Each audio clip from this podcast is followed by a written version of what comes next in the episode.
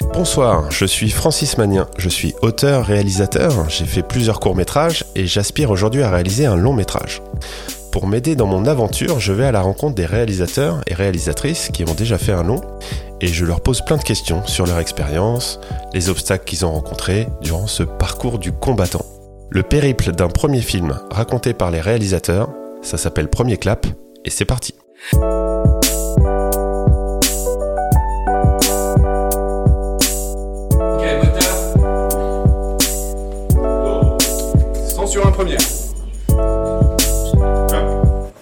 Aujourd'hui, mon invité est Fabrice Maruca, qui a réalisé le film Si on chantait, avec Clovis Cornillac, Alice Paul, Artus et Jérémy. Lopez de la comédie française qu'on embrasse. Jérémy Lopez, bien sûr. Alors Fabrice, salut, comment ça va? Bah, Ça va super, je suis vraiment content d'être là et de participer à cette expérience avec toi. Ça me fait vraiment plaisir. Bah, euh, tout le plaisir est pour moi. Alors on se connaît un petit peu dans la vie, on a eu la chance d'échanger déjà, mais on va le refaire de façon un peu plus longue autour d'un micro et comme ça on peut partager aussi cette, ton expérience avec euh, d'autres gens qui pourraient être intéressés. Alors est-ce que déjà pour démarrer, euh, tu peux me parler un peu de ton parcours en quelques mots, euh, d'où tu viens et qu'est-ce qui t'a amené au cinéma? Alors moi je viens de Valenciennes, enfin d'une petite ville à côté qui s'appelle Quérochin. Donc c'était une ville ouvrière, mon père était ouvrier, on n'était pas du tout dans ce métier, dans ce milieu, donc c'était un rêve de faire des films. Comment c'est venu ben, honnêtement, c'est venu grâce à mon prof de CM1 qui s'appelle Monsieur Amédro, que je salue. Monsieur Amédro, donc, nous, nous faisait écrire des pièces de théâtre de marionnettes. Donc, c'était en CM1, donc j'avais 9 ans et demi, 10 ans. Et voilà, la rencontre avec l'écriture, c'est grâce à Monsieur Amédro. Et depuis ce jour, j'ai plus jamais arrêté d'écrire. Donc après, j'ai écrit des romans, des BD euh, que je, dessinais très mal, donc c'était pas terrible. Mhm. J'ai gagné des concours de nouvelles euh, à 18-19 ans. Et après, je me suis dit que vraiment ce que j'appréciais, c'était la, télé et le cinéma. Il y avait une formation audiovisuelle à la fac, qui s'appelle maintenant Dream, comme un rêve. Et en bac plus 5, il fallait faire un projet. Et moi, j'ai réalisé mon premier court métrage.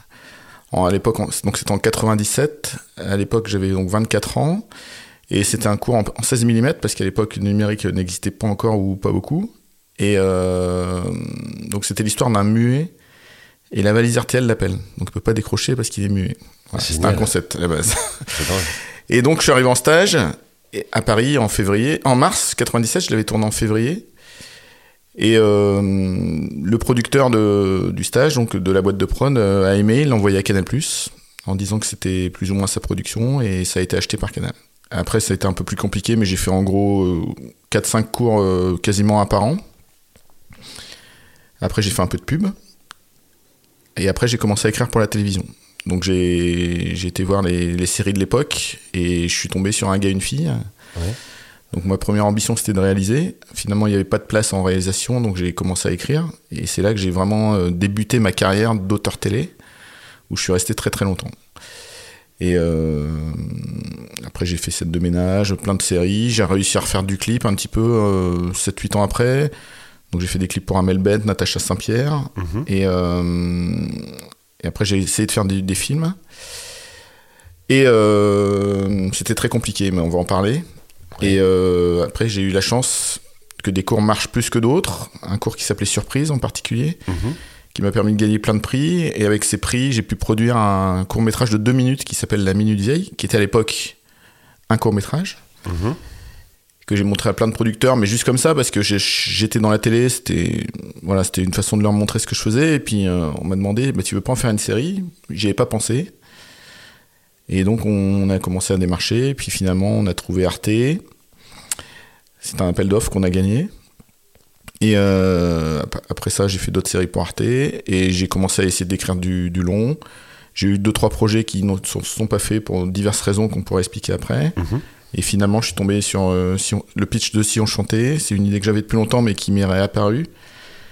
Et on, voilà, j'ai signé rapidement chez SND, puis euh, signé nominé pour la production. Et c'est un travail assez long d'écriture.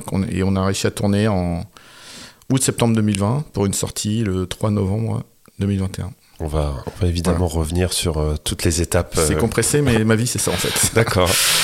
très intéressant, c'est intéressant. Et à quel moment euh, est-ce que tu te rappelles d'un moment précis dans ta vie où tu t'es dit vraiment je veux faire des films? Parce que là, c'est vrai que les origines dont tu nous parles, c'est intéressant. C'était, j'imagine, d'écrire, de raconter des histoires sous plusieurs formes dont tu nous as parlé. Mais le cinéma, qu'est-ce que c'est quelque chose que tu as vu? C'est un film qui t'a marqué? Est-ce que tu te souviens de ça?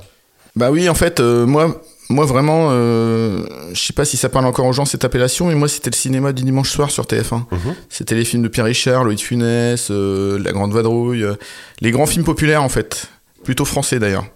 Et mais j'avais envie de faire ça et il y avait aussi la télévision. Moi j'étais je suis un enfant de ma télé, donc j'ai même arrêté le football Enfin, je, je serais pas devenu Zidane, mais à une époque, j'allais, le matin, parce qu'il n'y avait pas de télévision, au foot. Et l'année d'après, on me prévient que c'est l'après-midi. Donc, j'ai dit, bah non, j'arrête le foot, euh, je peux pas rater la télé. Donc, euh, et donc, euh, oui, moi, c'est plutôt la télé, les films à la télévision. J'allais pas trop au cinéma avec mes parents. On allait juste voir le Walt Disney qui ressortait, parce qu'à l'époque, il y avait plus de nouveaux films Disney. Il ressortait les anciens comme Merlin l'Enchanteur, La Belle et le Clochard, Bernard et Bianca, tout ça. Et on allait une fois par an au cinéma et j'appréciais vraiment ce moment. Oui, mais après ce monsieur Amédro qui m'a donné envie d'écrire, tout ça c'est un mélange de de raconter des histoires en fait. Et, le média audiovisuel, cinéma, euh, c'était prestige. Je pensais pas y arriver, mais c'était une volonté quand même. Et après, j'ai commencé à comprendre que c'était possible en, y allant par étapes, le court métrage euh, et puis le long. Même si j'étais sûr d'en faire un, enfin pas sûr, mais ça me paraissait plausible, mais c'est vrai que je pensais pas que le chemin allait être aussi long. Parce que je suis arrivé à Paris en 97 et j'ai tourné en 2020, donc j'ai mis 23 ans pour euh, réaliser. Avant, je disais je vais faire mon film avant 30 ans, je l'ai fait à 47. Mais voilà, c'est la vie. Et, puis tant mieux quelque part parce que je me rends compte que j'étais peut-être pas forcément mature euh, pour raconter des histoires matures. Donc euh, je relis de temps en temps mes anciens scénars et c'est vrai que c'était assez immature. Donc je me dis que voilà, les choses se sont bien déroulées même si c'était long. Alors nous sommes chez mes amis de Tout le monde aime les pingouins et dans l'entrée il y a un magnifique mur avec plein de photos euh, de cinéma, d'acteurs, d'actrices, de réalisateurs, de scènes de films, ce que j'appelle le mur des classiques. Euh, du coup Fabrice, je t'ai demandé de sélectionner une des images qui te parle plus qu'une autre. Est-ce que tu peux nous dire laquelle tu as choisi?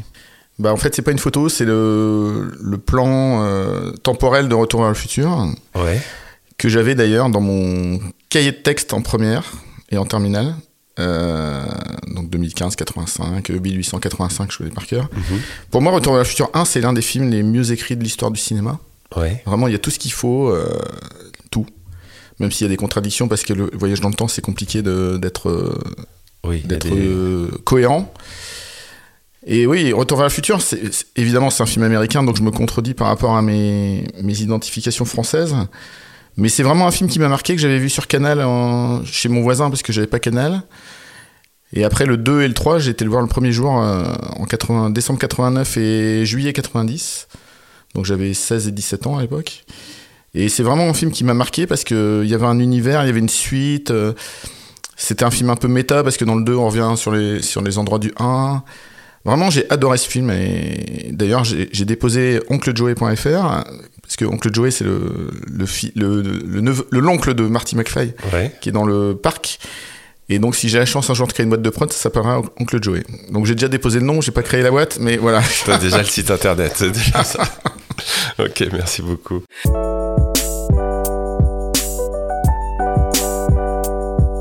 Alors, est-ce que tu peux nous parler un peu de ton premier film, donc Si on chantait? Est-ce que tu peux nous raconter voilà l'histoire un peu en quelques mots pour les gens qui ne l'ont pas encore vu? Tu peux nous expliquer de, quoi il s'agit? Oui, tout à fait. Ben, si on chantait, c'est un film choral. C'est ce qu'on appelle une comédie sociale, donc avec de l'humour et des sentiments et aussi un côté euh, euh, cliché sur la société actuelle. Donc c'est l'histoire de quatre ouvriers d'une usine qu'on découvre un, peu en galère au début puisque leur usine vient de fermer. On les retrouve deux ans après, euh, toujours en galère, à faire des petits boulots ou pas de boulot du tout. Et euh, ils avaient une chorale dans l'usine. Ils étaient passionnés de chansons. Et Franck, le héros, a soudain une idée. Et si on livrait des chansons? Voilà. Donc, euh, si vous avez envie de livrer une chanson à quelqu'un, donc vous appelez et il y a quelqu'un qui vient chez vous pour chanter une chanson de votre part à la personne que vous choisissez. Donc euh, c'est pour euh, félicitations, des anniversaires, euh, demande en mariage. C'est des chansons actuelles, parce que moi, je, enfin des chansons du domaine public, je veux dire français. J'ai des variétés françaises des années 60 à nos jours que tout le monde connaît. Et voilà. En fait, l'idée m'est venue, je pense, il y a très longtemps, parce que dans mon village, là où j'ai tourné, donc, il y avait une radio qui s'appelait Radio Onel qui n'existe plus, et le dimanche, on pouvait dédicacer des chansons à des proches. Et je me rappelle pour mon anniversaire, ma mère m'avait dédicacé à l'époque, c'est là que ça revient sur ce que je disais avant, des génériques de dessins animés. Mhm.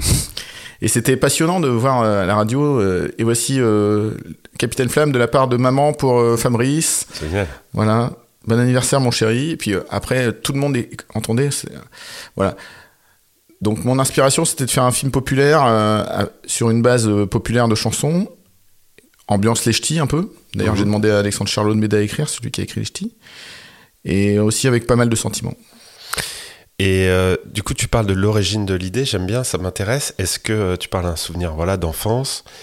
Et tu disais tout à l'heure, euh, cette idée, tu l'avais, mais elle a ressurgi à un moment. Est-ce que tu te souviens vraiment la, euh, le premier souvenir de cette histoire que tu as Ou c'est des choses qui. Sincèrement, non. En fait, moi, je suis sans doute comme toi. J'ai un dossier idée dans mon ordinateur Oui, où il y a sûr. des milliards de trucs.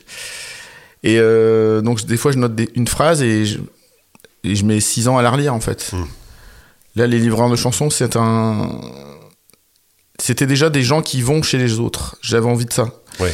Après, j'ai dû me faire la réflexion parce qu'à un moment, j'habitais devant un livreur de pizza et il y avait tous les scooters devant, là. Donc, je me suis dit, tiens, il livre des choses. Peut-être c'est revenu à ce moment-là. Mmh. Tous nos potes, euh, enfin en tout cas les miens qui galèrent sur Paris, ils sont livreurs Uber ou, ou autre chose. La livraison, c'est devenu un service à la personne euh, que font les défavorisés. Donc, euh, sincèrement, je sais plus comment c'est venu. Et euh, voilà.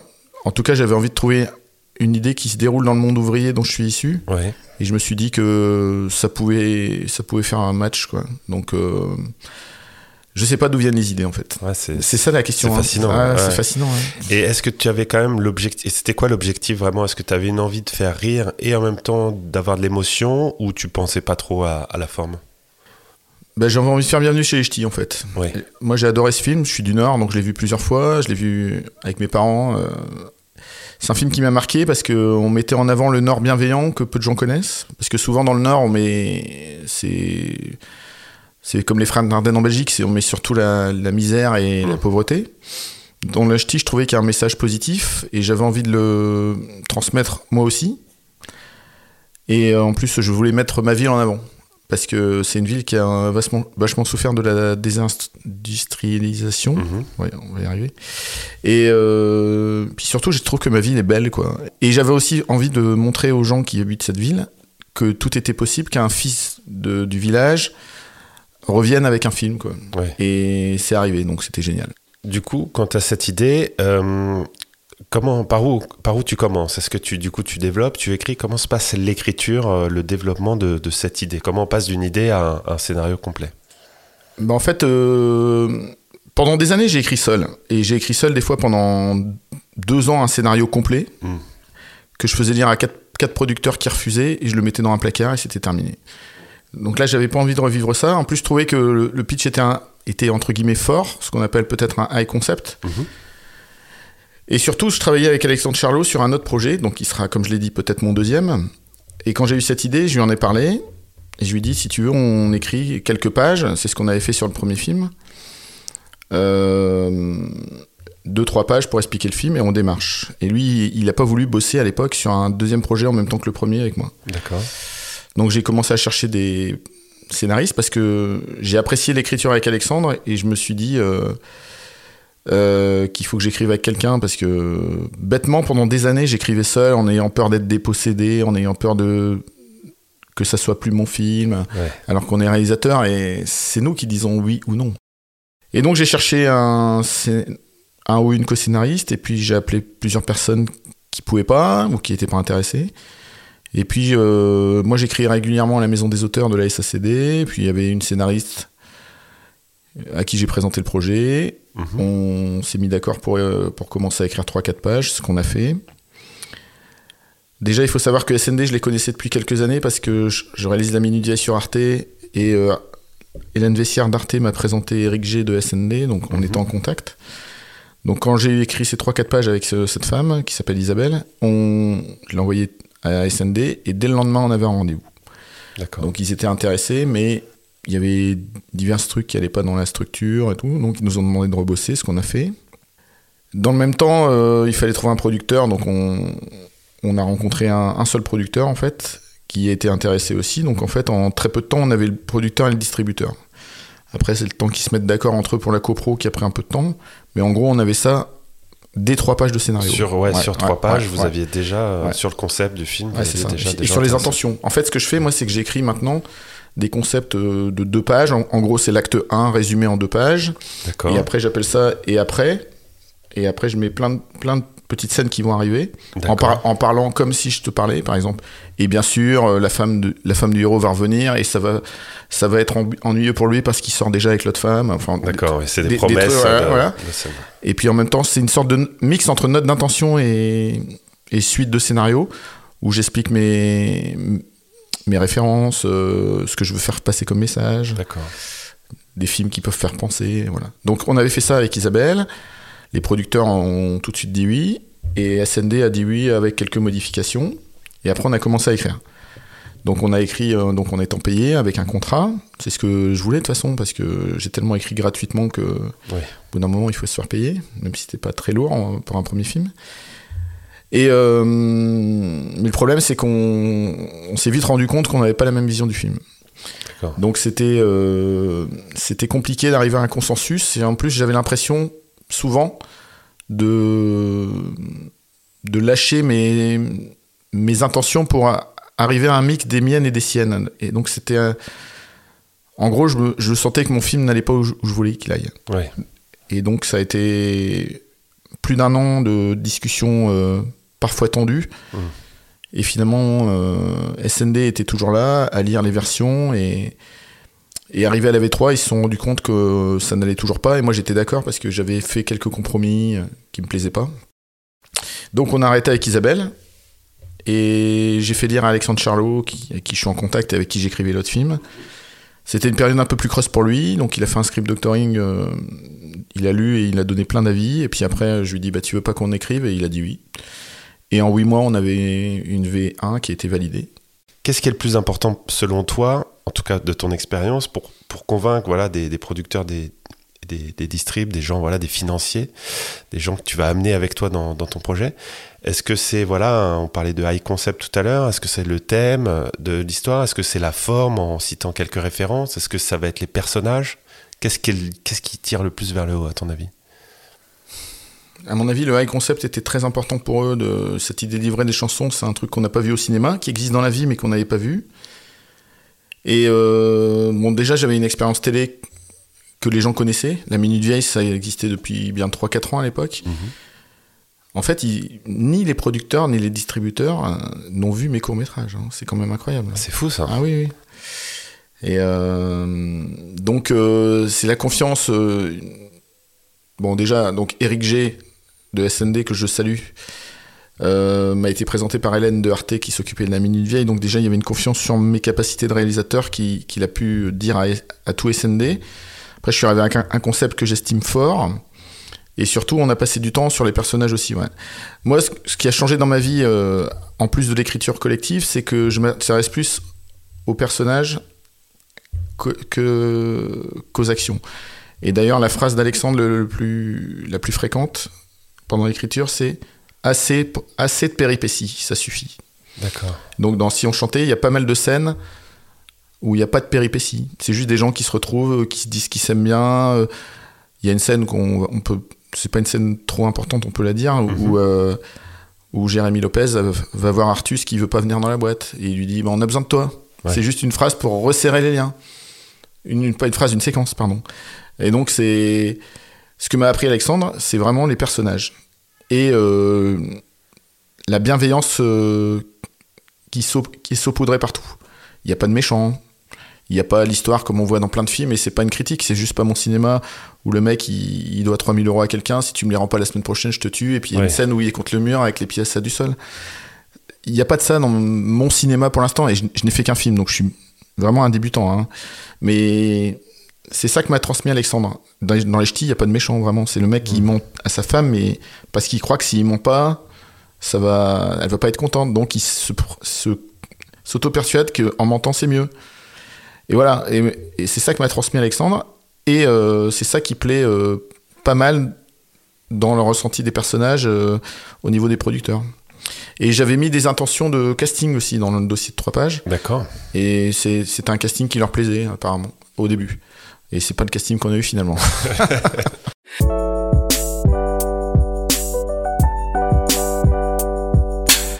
Alors parlons du casting euh, justement. Euh, tu as dit, tu avais préparé un casting pour euh, présenter le film et c'est évidemment pas celui qui est au final. pourquoi Je vais pas te demander les noms que tu avais, prévus, évidemment. Ça, de toute façon, c'est le cinéma. On sait très bien que souvent, à l'arrivée, c'est pas forcément la personne à qui on a pensé. Et c'est pas grave. Et comme on le disait tout à l'heure, c'est même parfois mieux ou ça t'ouvre euh, une autre perspective. Mais euh, la question, c'est pourquoi c'est pas. Euh, est-ce que les gens ont refusé? Est-ce que tu as changé d'avis au, fil de l'écriture Ou qu'est-ce qui s'est passé? Bah, C'est un peu des deux, en fait. Donc déjà le casting euh, que j'ai présenté, euh, c'était au début de l'écriture. L'écriture a évolué. Il y a des personnages qui sont qui ont fusionné. Il y avait deux femmes par exemple, il n'y en avait plus qu'une. Mhm. Donc ça a changé euh, les perspectives de casting. quand on est arrivé à cette V1 qui, a, plu à tout le monde, on a fait une V2 rapidement et on a commencé à rentrer en casting avec des, souhaits de comédiens pour chaque personnage. Et en France, en tout cas je connais que la France, ça passe par les agents évidemment et ça prend un temps fou d'avoir un retour de lecture. Ouais. Et on a donc essuyé plusieurs refus, on a eu des gens qui ont dit oui puis non. En fait, la difficulté du casting, dans, dans le cas précis, c'était euh, que c'était un groupe de quatre personnes, si on, est, si on enlève Henriette, la mamie, quatre personnes qui devaient être complémentaires et qui devaient donner vraiment l'idée d'une amitié. Et donc, il fallait vraiment réfléchir avant d'envoyer un comédien, si ça, au fur et à mesure des, des gens qui disaient oui, si, si, la prochaine personne, ça allait bien fonctionner. Ouais. Oui, tu cherches un quator, quoi. Un, quator, quoi. C'est vraiment, faut que les quatre soient. Et donc, euh, Alice Paul, en fait, elle est venue rapidement dans la discussion. Et j'en rends hommage à mes producteurs de ciné nominés parce qu'ils la connaissaient d'avance.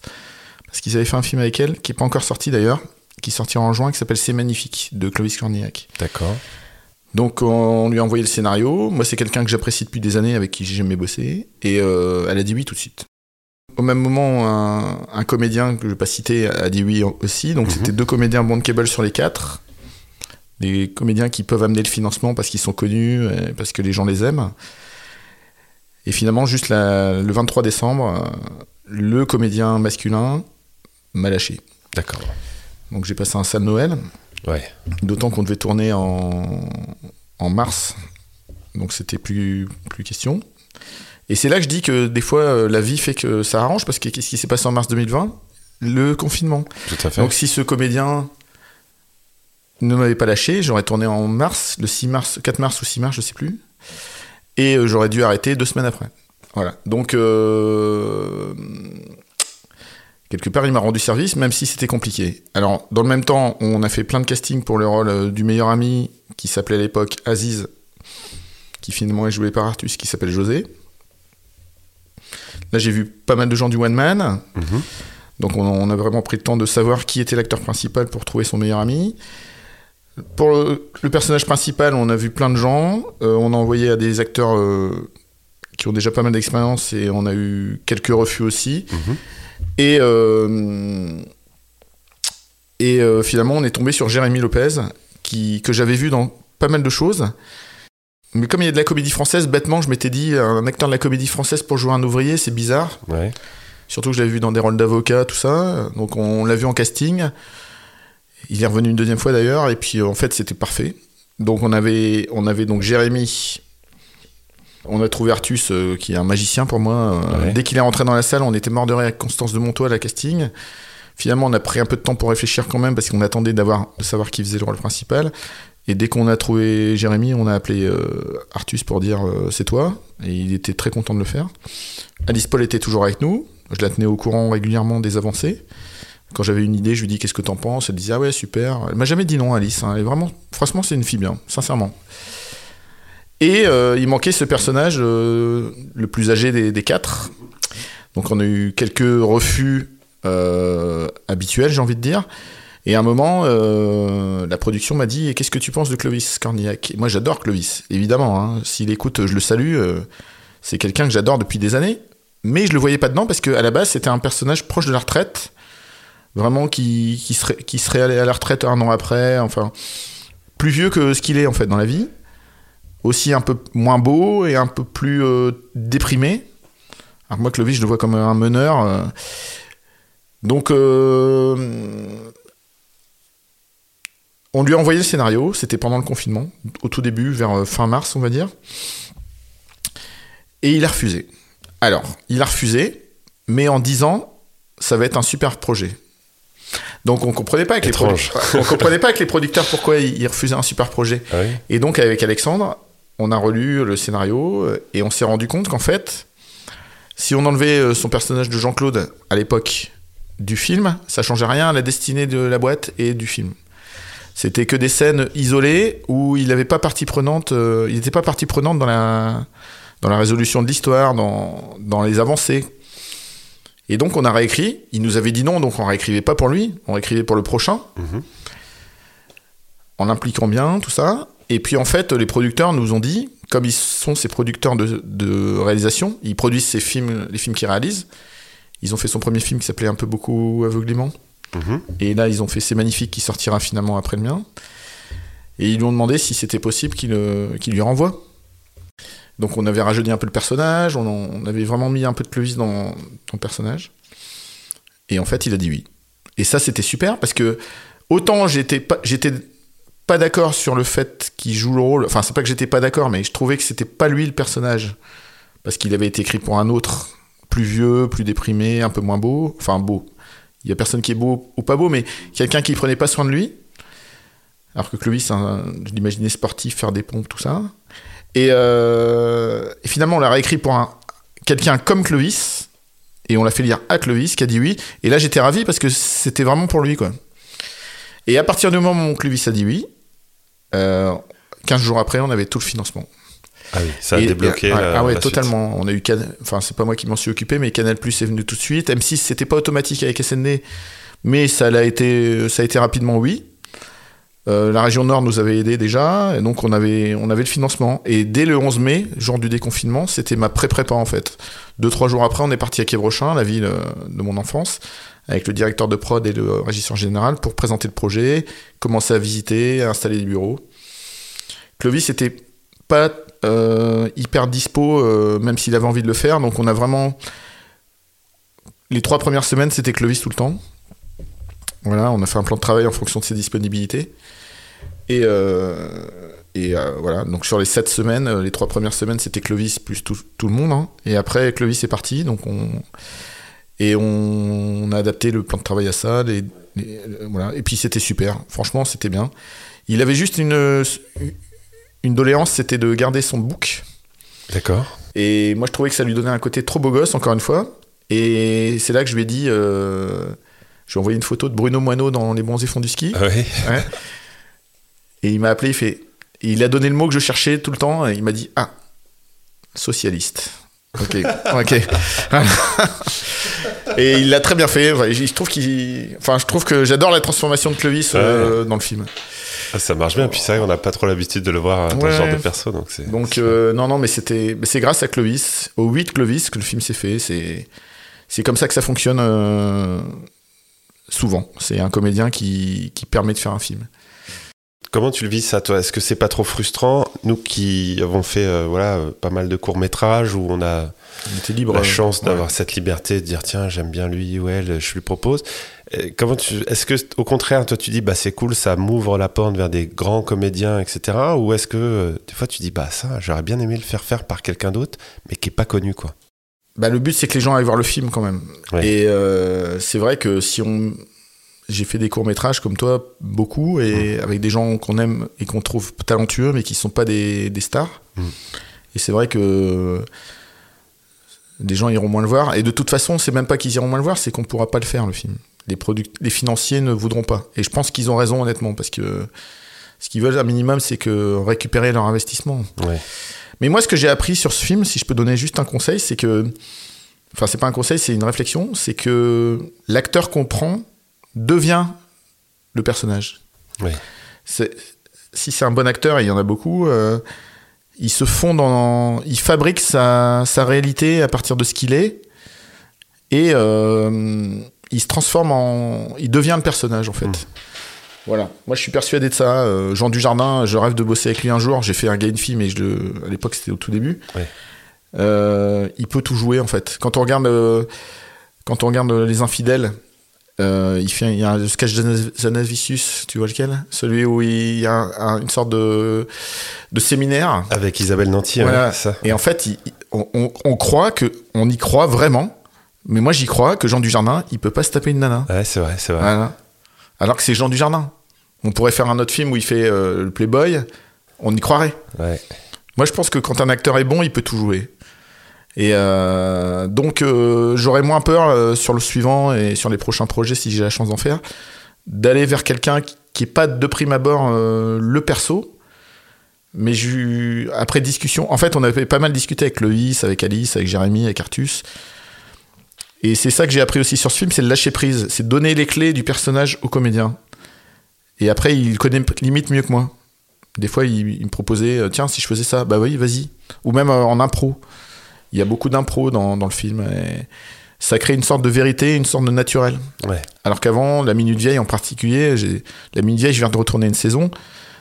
C'est moi qui parle, c'est elle qui répète. Hein. Je dis la phrase. Ouais, c'est très écrit. C'est très écrit, ouais. Et puis c'est très. Euh, c'est moi qui joue, quoi. Hmm. Il y a très peu de latitude. Tandis que là, au cinéma, euh, surtout que je voulais montrer un côté humain, un côté euh, bienveillant, un côté léger. En tout cas, où c'était la vérité. Et ça, ça aurait pas marché avec une direction d'acteur entre guillemets à la Francis Weber. Mmh, trop rigide. qui est trop rigide, ouais. Donc en gros, pour résumer, euh, je pense qu'un bon comédien, s'il aime le projet et qu'on a la même, euh, la même idée du personnage, je pense qu'il faut faire confiance.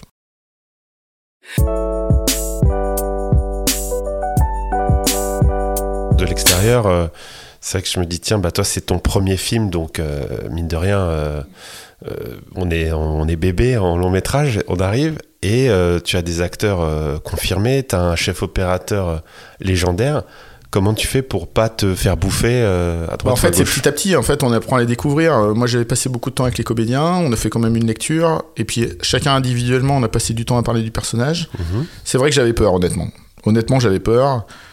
J'avais fait des courts métrages, La Minute Vieille, quelques petits projets. Donc, j'avais pas de grands films comme ça. J'avais pas de grands chefs opérateurs comme Pierre Haïm. Moi, il m'est arrivé un accident euh, dans ma vie, c'est que le chef opérateur de surprise, et les gens trouveront son nom s'ils veulent sur Internet, a pris le pouvoir sur le film. En tout cas, il a essayé. C'était une, c'était une bataille de chaque jour. Ouais. donc, euh, j'ai vraiment mal vécu ce, moment. Et donc, je voulais pas revivre ça. Et euh, en fait, j'ai eu de la chance d'avoir des acteurs qui étaient vraiment avec moi, quoi. Et donc en fait, euh, oui. Là, j'ai peur que, de plus retrouver ça sur un prochain film. J'ai peur d'avoir. On a plein d'expériences, peut-être, t'en as entendu moi aussi, de, gens qui ont fait un, film avec quelqu'un et c'était l'enfer mmh. tous les matins. En se levant, ils avaient les boules euh, d'aller sur le plateau et moi, j'ai pas vécu ça. Vraiment. Pendant le tournage, euh, si on dit une comédie, il y a souvent cette règle-là. pas trop. Si on rigole pas sur le tournage, c'est que ça va être bien et vice versa. Est-ce que j'imagine qu'il y a parlé d'impro et tout. Vous avez beaucoup rigolé ou c'était assez studieux? Comment ça s'est passé? Bah En fait, on avait une bombe atomique euh, dans, dans, le casting qui s'appelle Artus. Oui. Et c'est dur de pas rigoler avec Artus, en fait. Euh, rien, rien que d'y penser, je suis mort de rire. J'adore ce mec, franchement.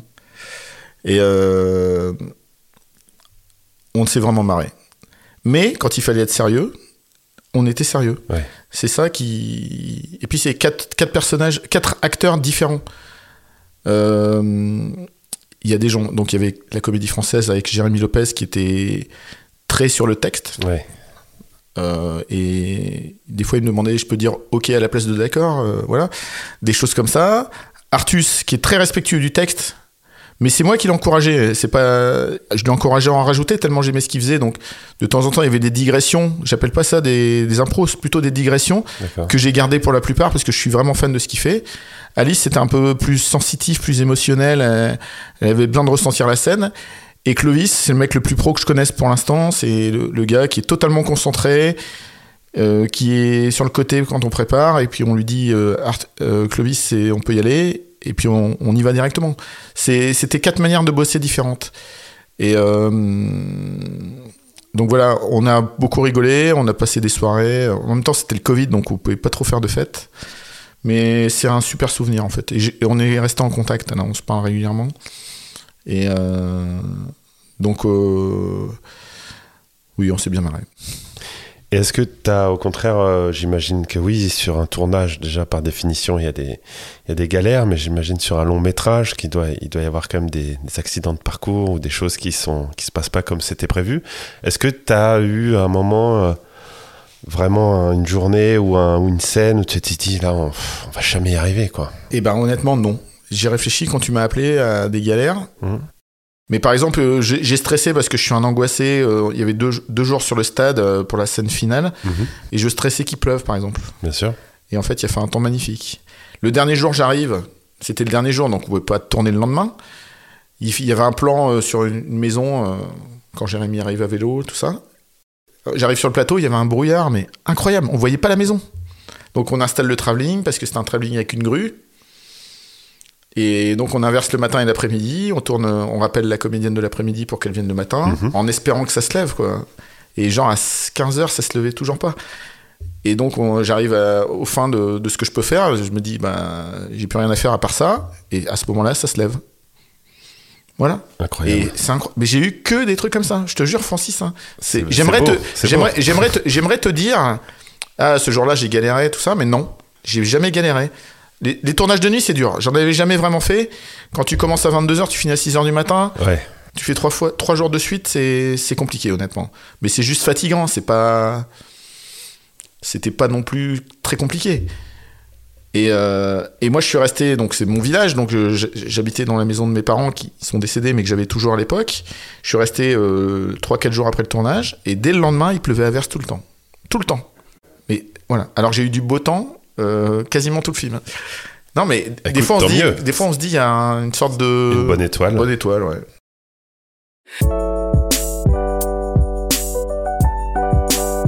Parlons du montage. Comment ça s'est passé? Est-ce que c'était monté en parallèle? Tu voyais déjà euh, des scènes pendant que tu tournais encore ou t'as attendu la fin pour, euh, pour t'y mettre?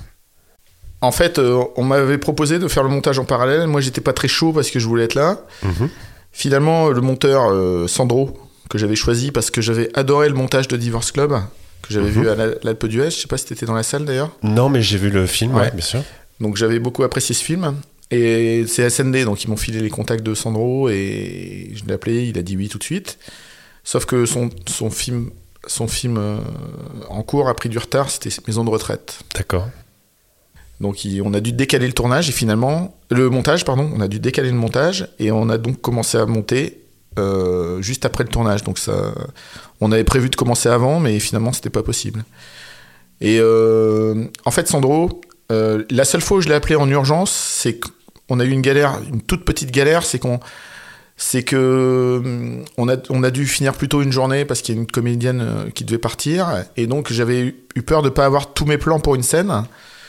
Donc comme c'était un décor qu'on devait détruire, en tout cas rendre, c'était chez quelqu'un, mais on devait rendre les clés, enfin disons. Mhm. J'ai demandé à Sandro le week-end de faire un, pré-montage de la scène, voir si on avait ce qu'il fallait. En se disant, s'il manque des plans, on, se débrouillera pour les faire lundi. J'ai été voir moi-même les gens le dimanche en leur disant, démontez pas s'il vous plaît, euh, parce qu'on va peut-être retourner une demi-journée. Je sais pas comment on aurait fait parce que c'était très serré, mais on se serait débrouillé. Et finalement, j'ai reçu par WhatsApp euh, le pré-montage de la séquence. D'accord et ça, ça fonctionnait. Donc on a pu, euh, on n'a pas eu à retourner. Et Sandro, en fait, après, donc, euh, il m'a demandé la, permission de faire un ours tout seul. Enfin, la permission. Il m'a dit que c'est ce qu'il préférait faire. Et moi, je me suis dit, bah, allons-y. Pour les comédiens, c'est ce que j'ai fait. Pour les techniciens, pareil. Euh, j'ai laissé chacun faire, entre guillemets, à sa manière. Bien sûr, c'est moi qui décide. Et en fait, j'ai découvert un mec parfait, quoi. Alors, quand tu as fini le montage du film, euh, Fabrice, est-ce que c'est le même film que tu avais écrit à la base? Bah, En fait, on a enlevé une seule séquence de, de 40 secondes. C'est vraiment. Euh, en plus, c'était un travail collaboratif avec le monteur, donc Sandro l'avait dit. Il a une méthode que j'adore, c'est qu'il prend, il prend une photo de chaque scène et il met ça sur son mur. Ah, et après, des fois, on inverse des trucs.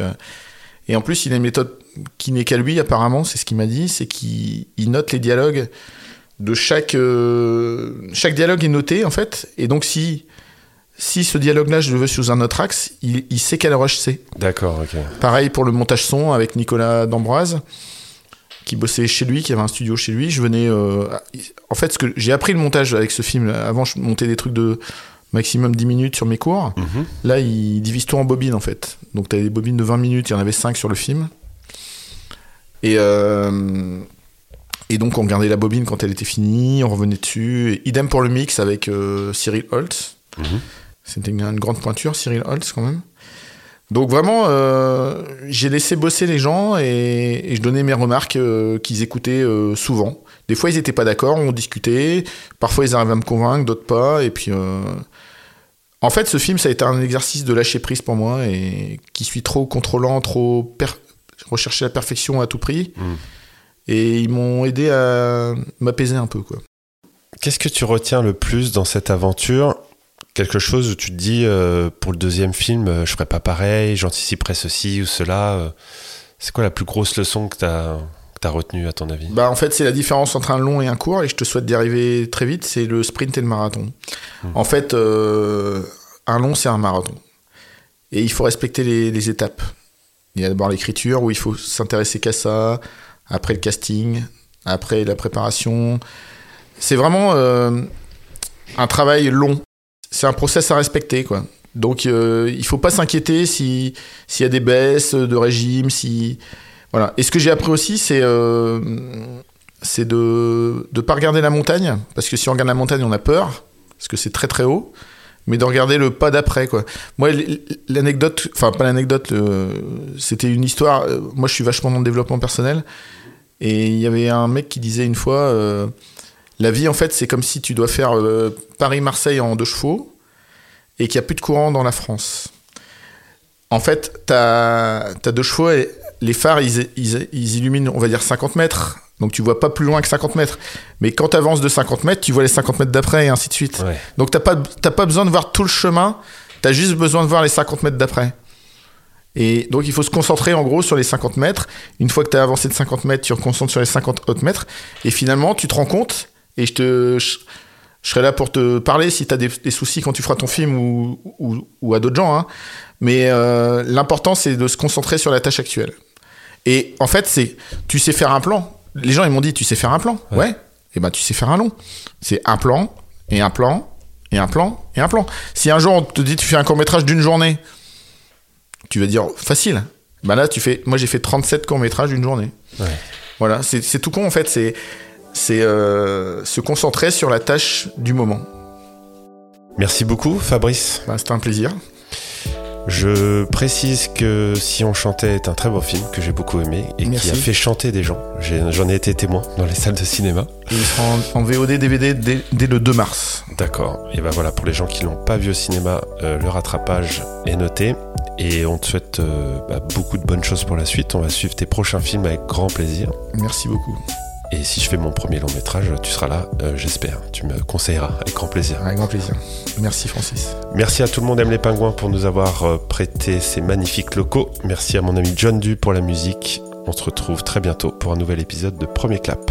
Ciao